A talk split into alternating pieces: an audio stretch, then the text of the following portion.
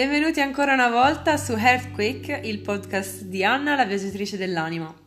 Oggi siamo arrivati al sesto capitolo del libro di Donne che corrono coi lupi. L'autrice è Clarissa Pincola Stess.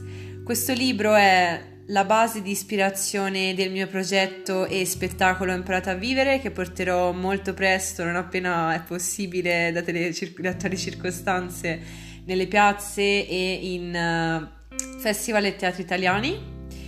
E volevo condividere con voi ancora una volta delle frasi ispirazionali, motivazionali che sono tratte dal capitolo del Bruttanatroccolo, l'accettazione del branco e del gruppo Credo sia un capitolo molto interessante che tratta appunto della relazione fra l'individuo e i propri genitori, dell'individuo con il gruppo e dell'individuo con il proprio corpo.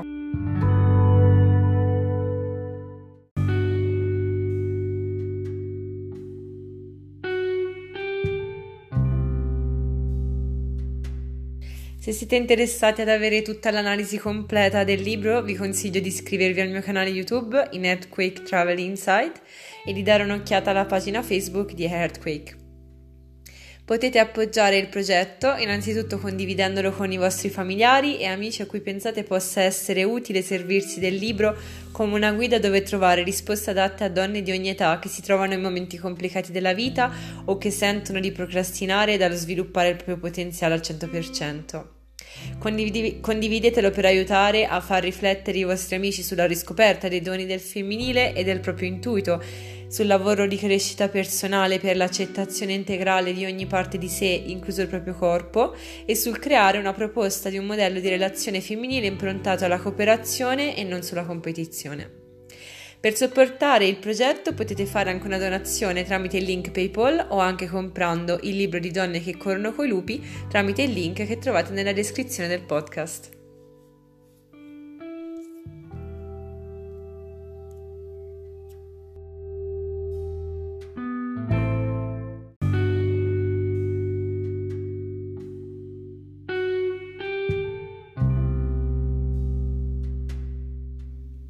Se vi sentite davvero ispirate o ispirati, siete degli artisti o delle persone creative, vi invito davvero a scrivermi in privato attraverso la pagina di Earthquake in Facebook, dove trovate appunto i miei contatti, per poter collaborare insieme alla creazione dello spettacolo Imparato a vivere, che si ispirerà appunto a Donne che corrono coi lupi di Clarissa Pincola stessa e che andrà in scena a breve appena sarà possibile appunto date le attuali circostanze. Davvero vi invito a partecipare a questo progetto meraviglioso in cui sono già parte alcune anime che ho incontrato appunto in questo ultimo periodo, che sono donne uh, nel vero e proprio senso del termine, sono donne che si interessano alla comunità e ad altre donne e a far sì che tutti quelli che sono i cliché relativi alla differenza di genere vadano un giorno davvero a, a scomparire e a lasciarci vivere in maniera equa e, e rispettosa.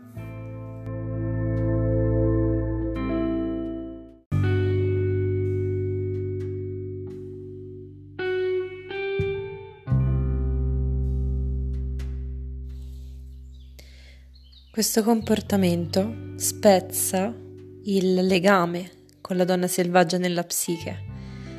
Meglio, più leggiadro, molto più salutare per l'anima essere semplicemente quello che si è e lasciare che le altre creature siano anch'esse quello che sono.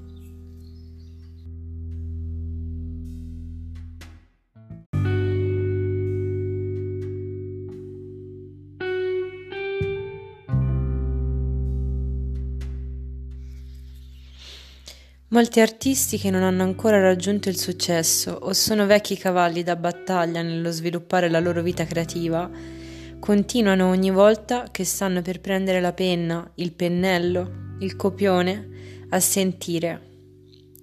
Non sei nient'altro che un disastro, il tuo lavoro è marginale o affatto inaccettabile, perché tu stesso sei marginale e inaccettabile. E allora qual è la soluzione? Fate come l'anatroccolo. Andate avanti. Datevi da fare, prendete la penna e mettetevi a scrivere e smettetela di piagnucolare. Prendete il pennello e mettetevi a dipingere. Ballerine, infilate un'ampia camicia, legatevi nastri nei capelli, attorno al petto o alle caviglie e dite al corpo di fare qualcosa. Danzate. Attrici, scrittrici, poetesse, musiciste, smettete di chiacchierare. Non pronunciate neanche una parola, a meno che non siate cantanti. Chiudetevi in una stanza o in una radura sotto il cielo e dedicatevi alla vostra arte. In linea di massima, ciò che si muove non congela. Muovetevi dunque, non smettete di muovervi.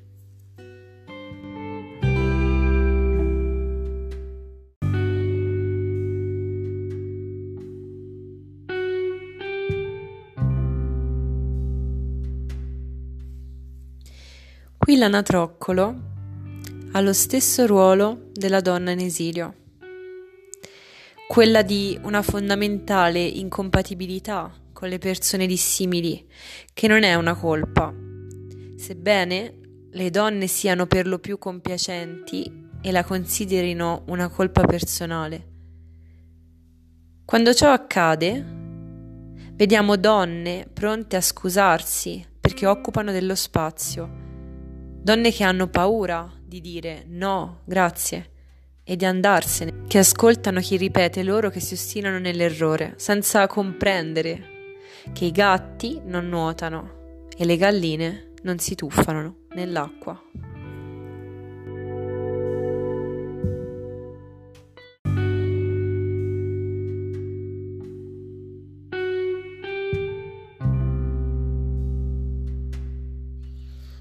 Eppure è questa nostalgia che ci induce a resistere, ad andare avanti, sorrette dalla speranza. È la promessa che la psiche selvaggia fa a tutte noi. Anche se ne abbiamo soltanto sentito parlare, o abbiamo soltanto sognato un meraviglioso mondo selvaggio, a cui un tempo appartenevamo, se non l'abbiamo mai raggiunto, o l'abbiamo soltanto sfiorato, la sua memoria è un faro che ci guida laddove resteremo per tutta la vita.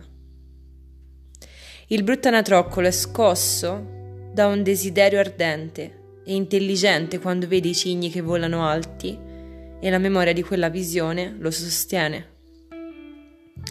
Ho lavorato con una donna ridotta al lumicino che pensava continuamente al suicidio.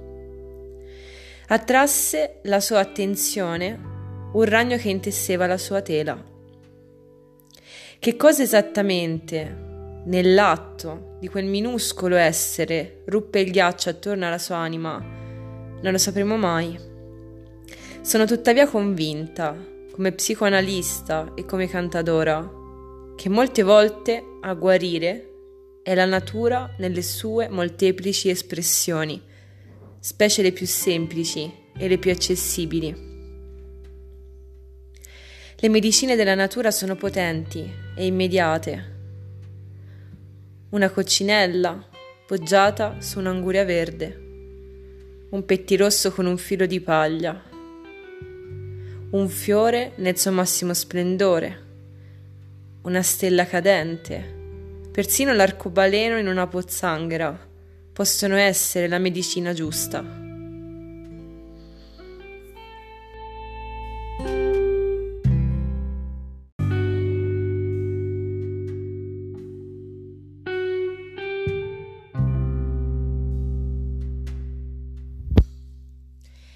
La coerenza nei modi è impossibile per la donna selvaggia perché la sua forza sta nell'adattarsi al cambiamento, nella sua capacità di rinnovarsi, di danzare, di urlare e ringhiare nella sua profonda vita istintuale, nel suo fuoco creativo.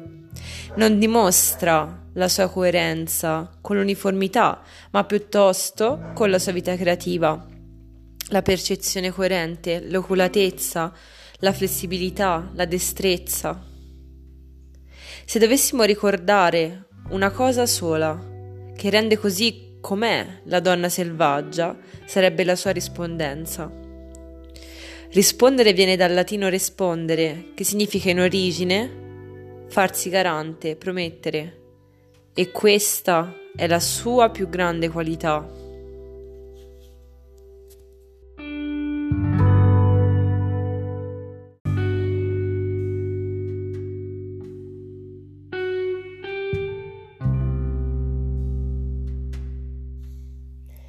Resta un'altra questione da considerare. Gli zigoti scambiati imparano a vivere da superstiti. È come vivere per anni tra quanti non possono aiutarvi a fiorire. Poter dire di essere una superstite è un successo, eppure viene il tempo in cui, nel processo di individuazione, la minaccia o il trauma sono cose del passato è tempo di andare oltre la sopravvivenza, è tempo di guarire e fiorire. Se ci limitiamo a essere superstiti e non cerchiamo di andare avanti, dimezziamo la nostra energia e il nostro potere nel mondo. Tanto grande può essere l'orgoglio di essere sopravvissute da rischiare che diventi un ostacolo a un ulteriore sviluppo creativo. Talvolta le persone hanno paura di andare oltre lo status di superstiti, perché proprio di uno status si tratta.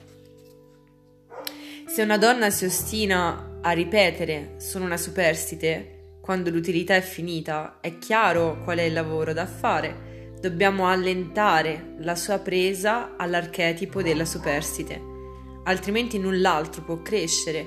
È come una piantina robusta che è riuscita senza acqua, né sole né fertilizzanti, a buttare una fogliolina coraggiosa e decorativa nonostante tutto, ma fiorire significa, ora che i tempi duri sono alle spalle, porsi nelle condizioni di fiorire, di buttare foglie e boccioli. È meglio chiamarci con nomi che ci sfidano a crescere quali creatori libere. Questo è fiorire.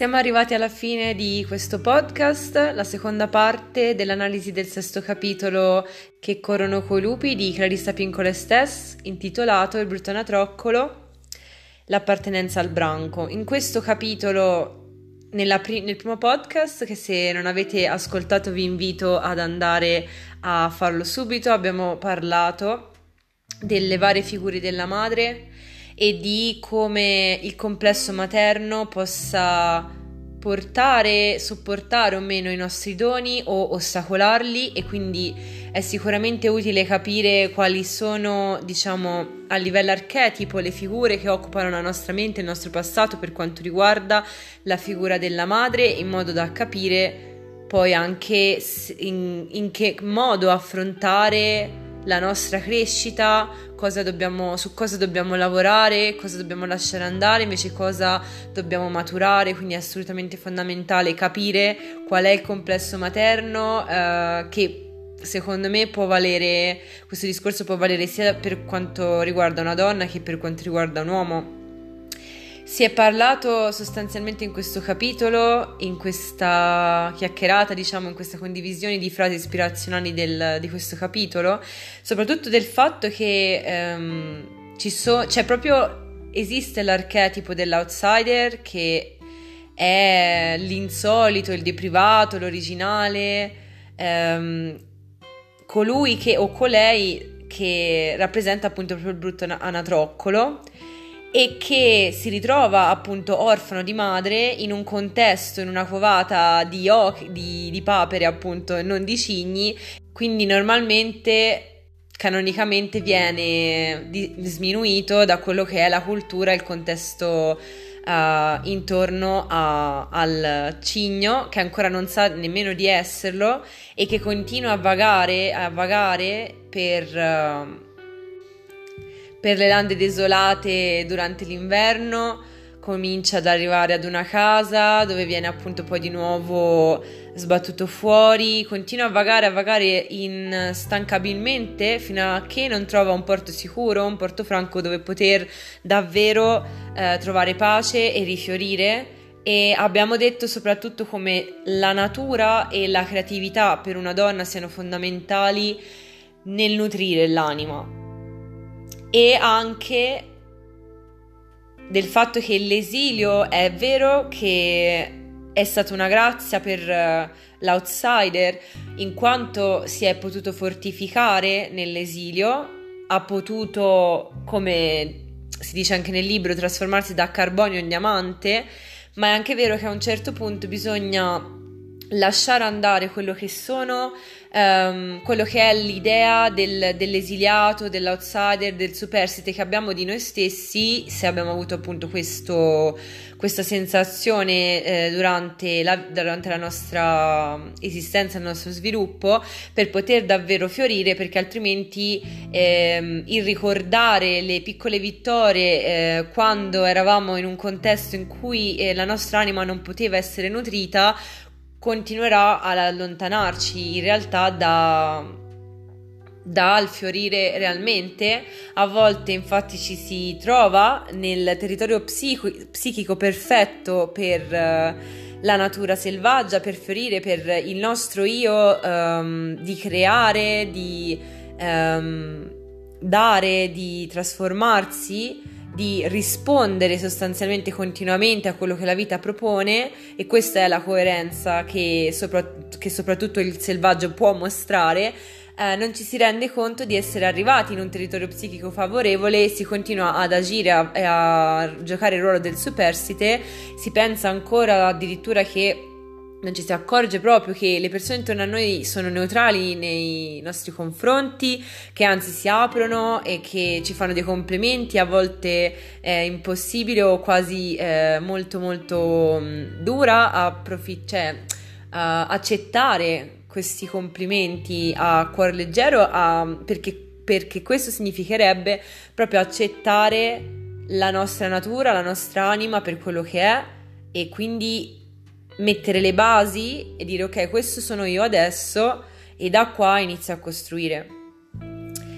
Quindi direi che se siete interessate a sapere di più su questo tema dell'outsider e sul progetto di donne che corrono coi lupi, vi invito a dare un'occhiata al mio canale YouTube Earthquake Travel Insight e se volete appoggiare questo progetto potete farlo in vari modi, chiaramente condividendolo con le persone a cui pensate possano fare bene queste lezioni di vita e la guida stessa del, del libro di donne che corrono coi lupi che potete acquistare tramite il link che vi lascio qua sotto in descrizione del podcast che vi rimanda ad Amazon dove potete trovare appunto il libro Il mito della donna selvaggia. Date un'occhiata ai miei social media, su Facebook, infatti su YouTube posto molto spesso materiale che può esservi utile, eh, può essere davvero una guida efficiente e un, una grande maestra, Clarissa Pincola Estes, che può aiutarvi in uh, un periodo e generalmente in tutta la vita una, a conoscere, a scoprire le varie parti del femminile che fino adesso non sono state toccate e ce ne eravamo completamente dimenticate del fatto che noi abbiamo una psiche differente dagli uomini e che quindi va affrontata in maniera differente, il, cui, il cui sviluppo va affrontato in maniera differente. Ci vediamo molto presto domani con il settimo capitolo, il corpo gioioso, la carne selvaggia. Ci vediamo molto presto. Un abbraccio e buona giornata.